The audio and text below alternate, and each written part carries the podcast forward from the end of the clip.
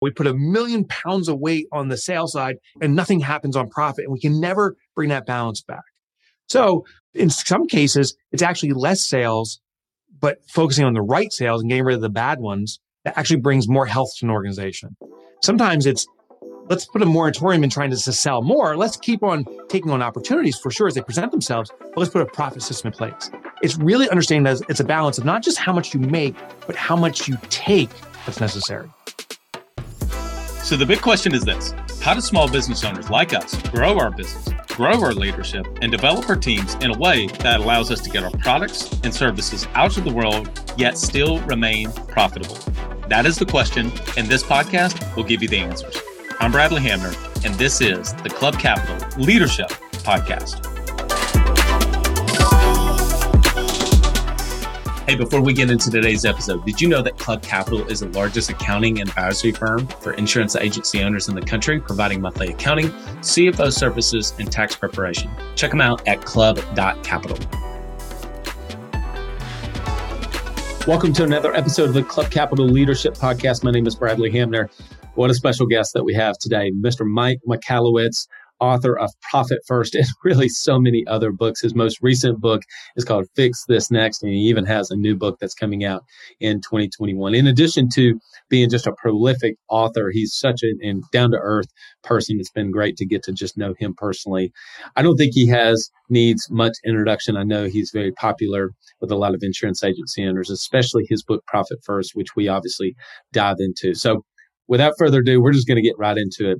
Mr. Mike Michalowicz. Wouldn't it be a great start to 2021 by having more leads in your book of business? Well, that's where our partners at Direct Clicks Inc. come in. Their team's dialed in approach to running Google ads and online SEO campaigns maximize the quality and the volume of your leads, whether that's for inbound phone calls or even exclusive leads through your website. Direct Clicks Inc. works only with P&C insurance agency owners, so they have thousands of hours creating, A-B split testing, and improving online campaigns specifically for insurance. They also understand why each and every marketing dollar matters in providing true results, low pay per clicks, transparency, and attention to detail, all of which is discussed in depth during your monthly review calls. Reach out to the Direct Clicks team at directclicksinc.com. .Com that's directclicksinc.com and find out how they can make a difference in your approach to generating new business.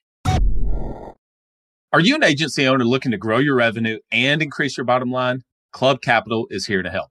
Built for agents by agents, so we know your struggles. With accounting, payroll, and HR solutions, tax services, analytics, and more, Let's get you on the path to serious success. Using data driven insights, you'll grow your business based on revenue and expense comparisons alongside your top performing peers. With over $100 million in tracked annual revenue and $70 million in tracked annual expenses, we have the data to help you make better informed decisions for your agency. Let's make your back office less of a hassle and more of the strategic generator that powers the growth to take your agency and your leadership to the next level. Visit club.capital today to book your complimentary, no obligation demo. Club Capital, way more than a CPA firm. Mike, welcome to the Club Capital Leadership Podcast.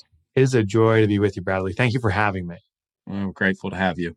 So, stories really resonate, and your story has been one that has stuck with me for a really long time. And so, if you don't mind, just take a couple minutes about kind of how all of this began for you because I know with the story I can't remember if it was your daughter or your son My came daughter, up to you yeah, yeah, yeah. to give the money. Did it resonate with you? Did, have you experienced something similar?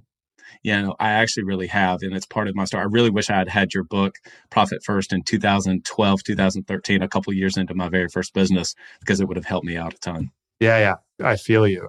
And I shared a story. I was actually embarrassed for a long time, kind of try to keep it quiet. Then I realized it's my story is not my story. It's all of our stories. And sometimes it's not a flavor of financial disaster, but there's trauma, you know? So for me, I grew a couple businesses right out of college. I was lucky. They were successful, but my ego was so big. I'm like, oh my God, I'm a freaking genius. Everything I start, I have the Midas touch. And I wanted to have the effects for it. So we had a house in the most expensive town and we live in New Jersey, or the most expensive, but one of them, the prestigious address basically. And we uh, got a house out on Lanai, which is a private island out in Hawaii for a sabbatical. Mm. And just we're living the new life as I defined. But what I didn't appreciate was internally, I truly had become just a dick. I hope outwardly I wasn't behaving that way, but inwardly I felt I was better than others, which is the definition of a dick. Sure. So that I believe there was divine intervention. My third business, I was a calamity. I lost everything, wiped myself out, wiped out everything. We lost our house, we lost possessions. And I had to reveal it to my family, my wife, and my three children, because up to that point, I was in total denial. And so many people have been there. You see your financials declining on a logical basis, but emotionally don't accept it. That I had to now emotionally accept it. We were done. And I came home. My accountant had called me that morning and said, You got to declare bankruptcy. I didn't. He said, The last option is liquidate your assets. I chose that. And I told him we're going to lose our house and so forth. And my daughter, she was nine years old. I said, I'm so sorry, but I cannot send you to horseback riding lessons, $20 for a group mm-hmm. session. And I was crying. She was crying, but everyone's crying. Like, what's going on? She stood up and ran out of the room. And I thought she was running away from me because she was terrified. I wanted to run away from me, honestly. Sure. She ran to her bedroom to grab her piggy bank and she ran back to me and she puts it on the table and she goes, Daddy, since you can no longer provide for our family, I'll start doing it. Mm. And uh, I'm getting emotional. That was the ultimate wake up call for me. I realized I had a lot to learn about entrepreneurship. It tore out my ego. I hope that's the day I became de-dickified. Uh, yeah. And I don't know. I pray to God I never have that ego again. But I'm so grateful that it started me down this path of investigating entrepreneurship. What makes people successful and why do people struggle as entrepreneurs? And uh, I devoted my life now to resolving that. Actually, we're in my office here. That sign on the wall says eradicate entrepreneurial poverty. That's it. become my life's mission. And I do as an author. That's why I do what I do. I have a team member that has said to me a few years ago, and it's really stuck with me. That whenever I was thinking, I really feel like I could put myself in your shoes. But she says, Your mess becomes your message. Yes. Your mess becomes your message, right?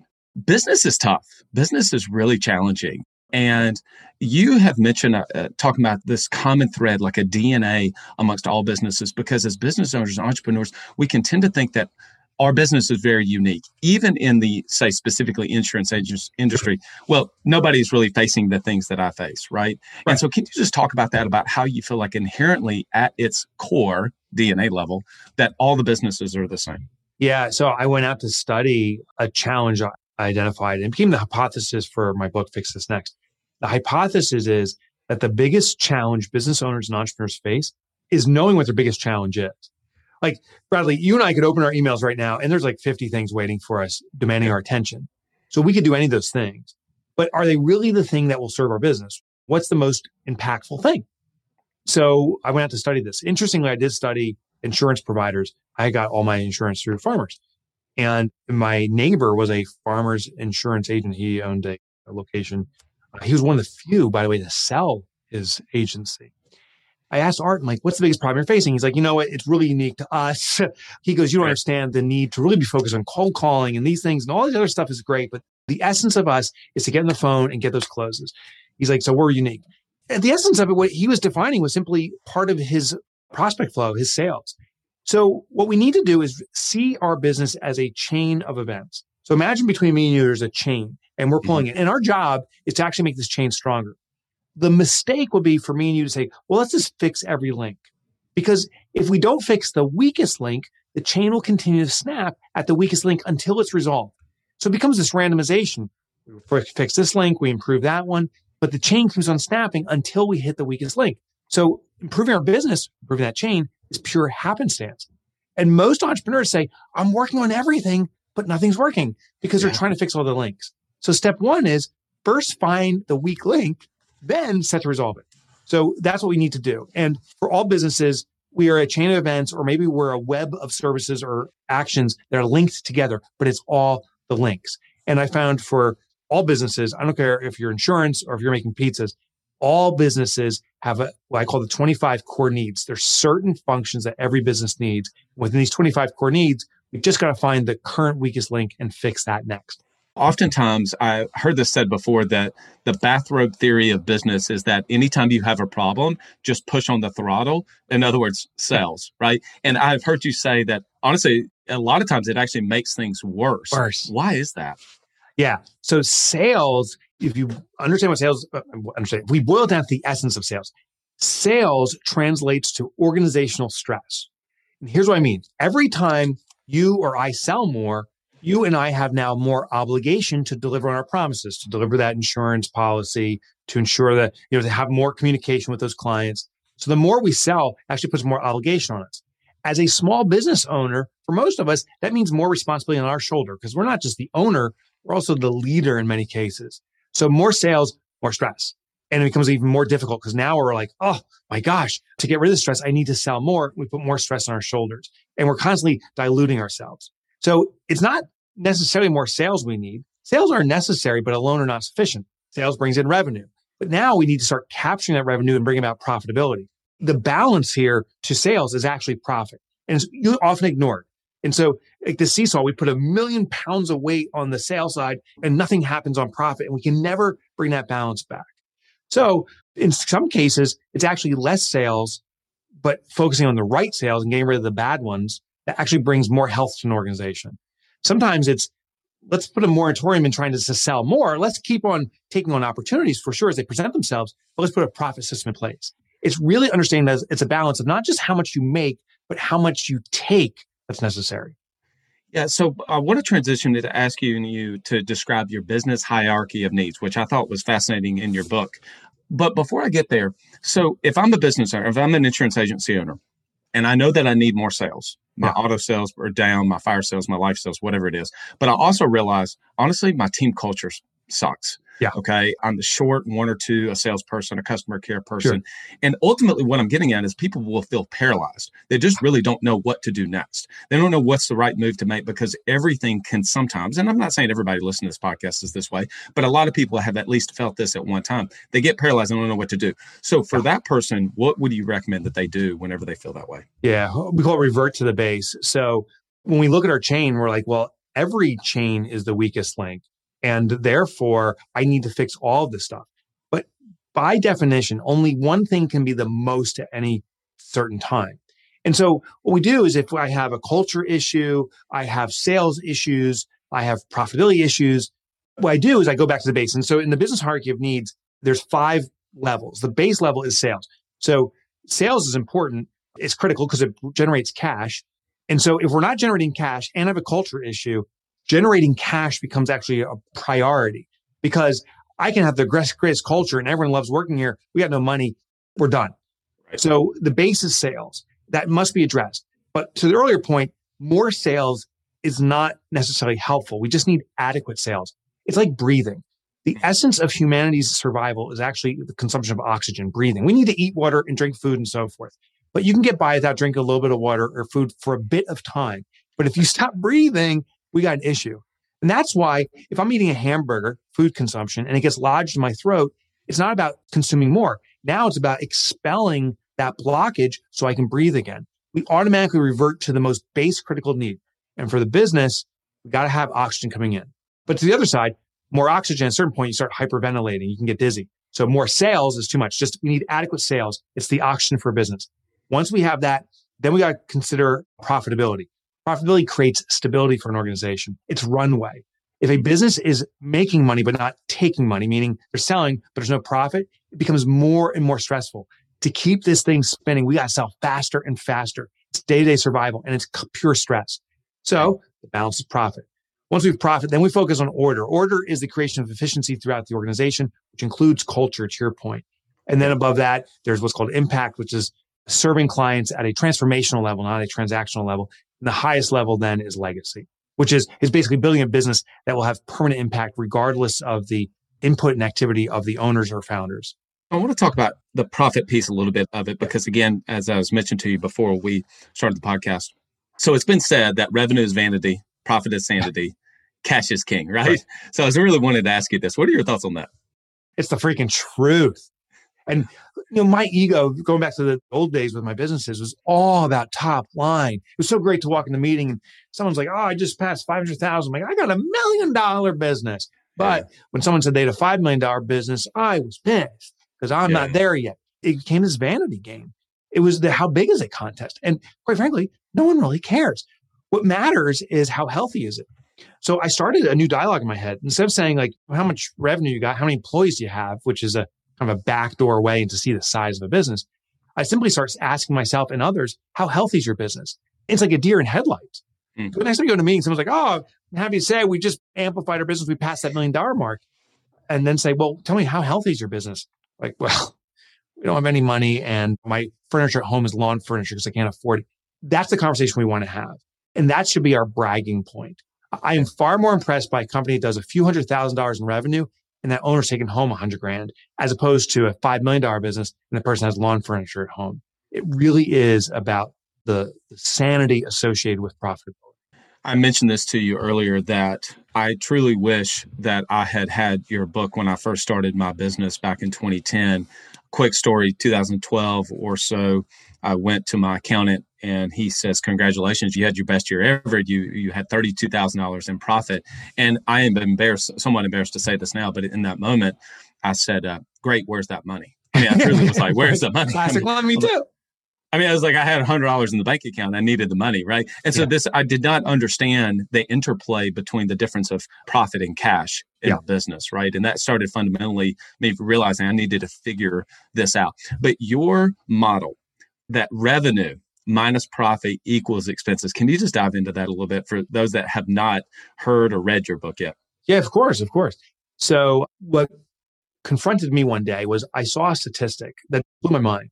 According to US Bank, they did a study in the US, 83% of small businesses, and small business is defined by a company that does $25 million in revenue or less.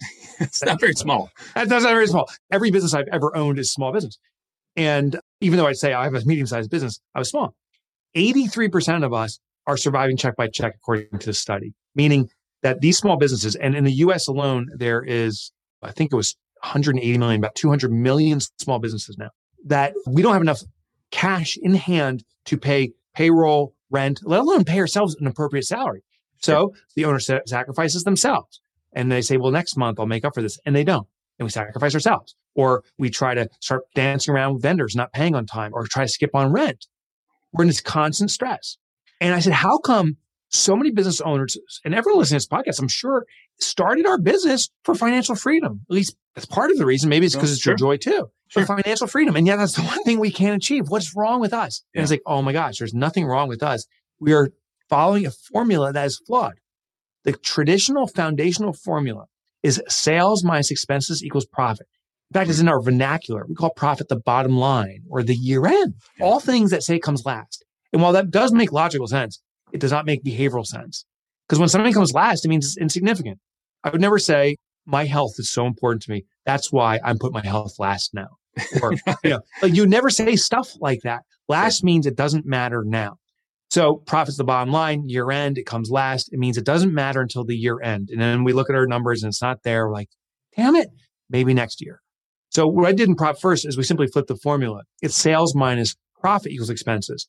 What I mean by this in practice is every time revenue comes into your firm, every time we have sales, we subtract a predetermined percentage of that money as profit. It's a cash profit we hide from ourselves and then run our business off the remainder. This is the pay yourself first principle applied to business. So you then go on in that book to talk about the structure, the your recommended way to be able to set up the accounts. And for somebody that's starting out, is there a way to basically ease into somebody's not doing this or operating, say, off of one account, what is the yeah. best way for them to get started to recognize the fact that, look, I'm an insurance agency owner, I'm in my third or fourth year, I'm making less money now as the owner than I was when I first started my business? I mean, oh, that's honestly yeah. true for a lot of them. And they're like, yeah. look, I want to be able to, and I think it actually creates some resentment in some cases. I hated my business, man. I remember not making any money. I'm like, damn it, I'm paying all my employees' bills and I can't pay my own. I was pissed. Not yeah. him, me. So the problem I had with Profit First, when I first rolled it out, the book that circulates now is the revised and expanded edition, was I taught the whole system in it, but I didn't give people a way to start slow and let it grow. I simply said, here's the system. And then people weren't doing it.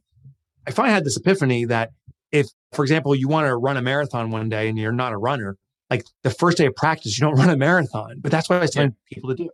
You learn to stretch and the proper form and so forth.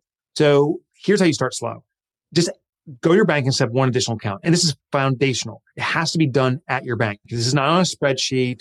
It's not in your accounting system because those are things we don't refer to. The behavioral path that people follow is we log into our bank account to see what our balance is. So Profit First is a behavioral cash management system. It's not an accounting system. It's a behavioral cash management system and it channels an existing behavior. So if you're the type of person that logs in your bank account to see what balance you have, that's gold. We can make you very profitable. But the first step is set one account at your bank, call it profit. Then starting to allocate a small percentage. I suggest if you've never done anything like this, 1%. If you do have a historical cash profit and actual distribution at the end of the year, add another 1% to what you have historically. But start very slow, 1%. So what I'm saying is if $1,000 comes in, 1% is 10 bucks. Move $10 from that income that you deposited into your profit account. Now run your business off the 990 left over. And what you'll find is you can do it because that amount is so inconsequential. But what's highly consequential is at the end of that day, and then it'll accumulate over time, the end of the week and month, you have 10, 15, 100, money starts accumulating. And that's the aha moment. It's like, wow, I have profit sitting here in a cash basis. I can take this whenever I want. What if I do 2% or three? And for many businesses that implement profit first, and we have, well, it's well over 500,000 now. I'm not exactly sure, but it's about three to 4,000 new businesses a week are implementing profit first. Is when they start slow, it takes about six months, even a year to roll into the full system, but they get there. It's the businesses that try to run that marathon from day one that it's too much, it's too fast, and they give up on it. And I think that's a shame. Yeah, I mean, it's like anything else. Like you, I think you said the analogy of starting to work out or run a marathon. You want to go run a marathon? No, you got to start actually just even knowing to walk a mile, right, yeah. to be able to get there. What about that? Whenever you start to implement, because some people have maybe tried to set up all of the accounts and then it gets kind of initially a little confusing about like where to transfer from. Like, I would like for you to speak to that part of it about how to actually manage the once they get more of the accounts set up exactly what your recommendation is with that and then secondly just the importance of actually having a professional because a lot of times they'll look at it once a year they actually yeah. get the books they're not getting their financials on a monthly basis now it's obviously what club capital does to help insurance agents so they have this data so they can make better decisions right. in their business right yeah having a partner particularly a paid expert, I think is of tremendous value. So I'll start there and then I'll, we'll talk about actually the accounts. To me, it's like a gym. So starting about seven, eight years ago, I devoted myself. I said, I got to work out all the time. I've always known I need to exercise, but how am I going to do this on a sustained basis? And what I realized is the most effective way to always work out is to have a trainer. So there's three scenarios. One is you can read the book of here's the exercise you need to do and, and go to the gym. And that's great. And hopefully you'll stick with it, but it requires a high degree of internal commitment. Also, you may not be doing the right exercises. So you may be doing some stuff that injures you. I remember going to the gym and seeing these guys like with massive arms and these like pea or toothpick legs. And I'm sure they can throw a wallop of a punch, but if they got to lean into it, the guy's going to crumble like a little baby on the ground. So I'm like, oh, it doesn't seem like there's balance here. Step two is to do it with a partner, and that becomes collaborative. So you find someone else that wants to work out and say, hey, let's do this together. Great accountability. You can learn from each other. The only problem that happens there is when collusion kicks in. So that one rainy day comes and your partner used to go meet me at the gym. Let's do this. The one day it's like the partner says, you know what? I don't want to go to the gym either today. You want to grab some donuts with me? And then, you know, now you're at the donut shop together. You're like, yeah, we got this. And so it becomes collusion and it hurts us. But the one inflappable method, at least that I find, is a trainer, a paid trainer. You get someone at the gym who is professionally trained in these exercises, knows what to do is appropriate for what gains and changes you want to make for yourself, ensures you don't injure yourself, and makes sure that you pace appropriately. Plus, the day you don't want to show up, they're the gym, they're being paid for this. They're like, where are you? Where are you? There's a high, high level of accountability. So when it comes to profit first or any methods, I always tell people go with a trained professional who can guide you through this, that holds you accountable and make sure you don't get injured. And it's funny, I was just talking with one of our, we call them profit first professionals. I was talking with one yesterday and they said that they had someone that got up to speed on Profit First, and they said, "Thank you, I got this now." And they decided to do it alone. They called six months later and said, "I need to hire you back." And they said, "Why? Are you doing it wrong?" They said, "I just stopped doing it. It's not even that I'm doing it right or wrong. I just stopped doing it. I faded out. I realized, even though I kind of understand it now, I need that accountability, and that's why I'm going to pay you just so I don't screw this up." In, in regards to your first part of the question was how many accounts we set up, how do we manage it all? So Profit First in a full implementation, the full base implementation has seven accounts. There's these five accounts we call the foundational five, and these two accounts to hide money from ourselves so we don't steal from ourselves. So what we do is we set up these accounts. One is called income to recognize incoming deposits. One's called profit that we already talked about. This is a distribution to a shareholder. You started the business. One's called owner's comp, different than profit. Owner's comp is the pay for you to be an employee in your business. basically, if you were to hire someone to replace yourself, what would you have to pay them to stay? That's the amount of money you should be being paid as a salary. Different than profit. That's for owning a business, taking on risk. One for tax. Tax is the number one biggest bill that business owners are least prepared for that's associated with operating business is the tax bill. So we're going to reserve money to pay taxes. And this isn't just the corporation's taxes. It's your own personal taxes too, because that's the definition of financial freedom, not worrying about bills. The last account is called OPEX. That's for the operations of the business. And I know this is a lot, but what happens is money flows in. We carve it up based on a percentage basis, just like the envelope system. You now know what money is available for what intended use. You grab that OPEX envelope and you say, okay, I had a thousand dollars coming into income. I carved this up. I actually have $500 to operate my business because I want to have $100 for profit. I want to pay myself 200 bucks. I need reserve for taxes. So what happens is now we have a very clear understanding just by logging to our bank account, mm. what money is available for what intended use. It used to be thousand dollars deposits. Hey, I got thousand dollars to spend. I needed that new computer. That's just enough money. We didn't think about payroll that's due the next day. We don't think about paying ourselves. Now that the money gets carved up, oh, I have $500 for the operations of the business. And we work much more prudently under this system. I think you've told the story that there was a very ancient Chinese box or something that was from like thousands of years ago. So this envelope system has been around for thousands of years. Somebody was talking about this. I don't know if it was you or somebody else and was referring to this. And so like you're talking about fundamentals of managing money yep. that has been around for thousands of years, just bringing it into obviously present day times. This is exactly it. I think that's the power of this system is it's not something I invented. It's not something that's brand new and radical. It's been something that's been around forever. It's very popular also in Europe. I wrote about that. I didn't write about the Chinese system, but I'm sure it was there. In Europe, they have this boxes with these different slots, one for the rent, one for food and so forth. And when you get your money in, you just divide it up accordingly. And now you know what's available for what purpose. So this system's been around forever and it works.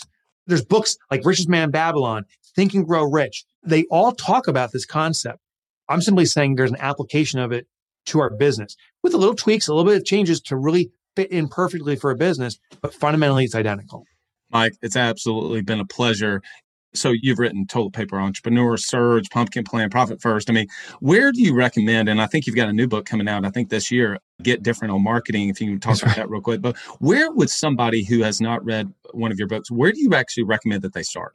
Probably the starting point i mean you're going to pick a site. I would go there. Go to mikemichalowicz.com but here's the shortcut no one can spell michalowicz go to mike motorbike as in the motorcycle mikemotorbike.com that was my nickname for some stupid reason because I've never okay. driven a motorcycle but MikeMotorbike.com. And on there, you'll see options basically upon what your biggest need is. So okay. are you challenged financially right now? Are you challenged with organic growth or culture? And you'll find a book that may serve you in that regard. Mike, thank you so much for your time. Thank you for what you do to serve entrepreneurs and small business owners around the world. You've impacted my life, and I know the lives of so many people. We're grateful to be able to have a little bit of your time. Bradley, thank you, brother, for having me.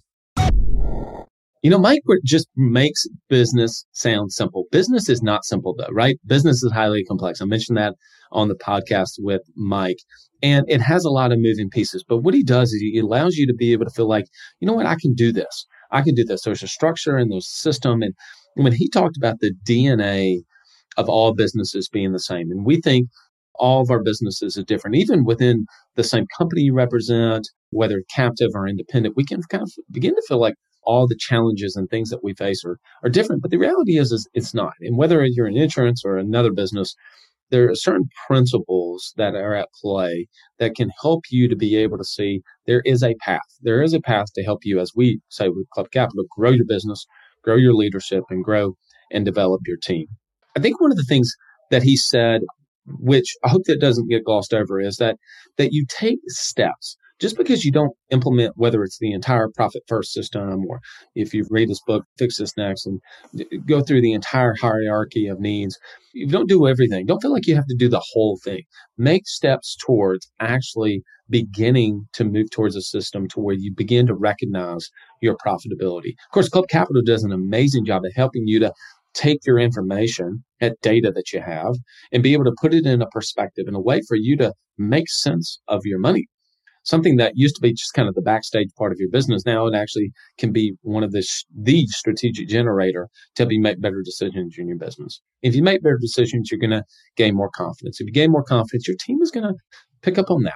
And that can begin to slowly turn around the culture that you have or build upon the culture that you have in your business. And so I think that what everything that Mike was saying fits so perfectly with what Club Capital can do for you in your business and your insurance agency. Go to club.capital and book your free demo if you're not a client and just see and, and take a look at it and compare and contrast can, what you're doing currently to what Club Capital would be able to do. No obligation demo. Go to club.capital.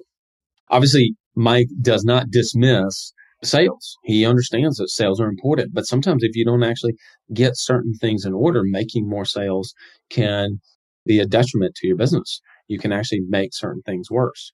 But for those of you that, hey, we're ready to step on the gas pedal. We really want to invest ourselves. We know that we need to have an online presence. We need to show up in our search results a certain way, but we're just not getting the volume of leads online in addition to referrals. I mean, we've had a lot of guests on that talk about referral strategies and they're fantastic. Not one business would not want to be able to have more of their business to come from referrals. But it's just impossible this day and time to not have some presence, a really good presence for the ways that you want to show up online. What search results do you want to show? up? What company are you representing?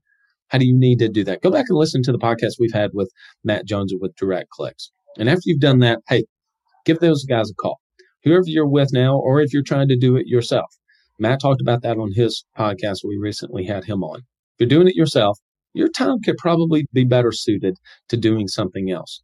If you're frustrated, just want to be able to get some input, reach out to the team at DirectClicks, directclicksinc.com, and just talk to them. They're really big on transparency, especially so that you know exactly where your money is going.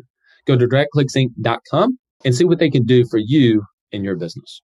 Grateful for all of you listening, your continued support of the podcast. If you could share this episode with a friend, whether on Apple iTunes or Spotify, Google Podcasts. Make sure you subscribe so you don't miss an episode. We're dropping an episode every Monday morning. We send out our email. If you want to get notified, stay on our email list of the guests that we're having on.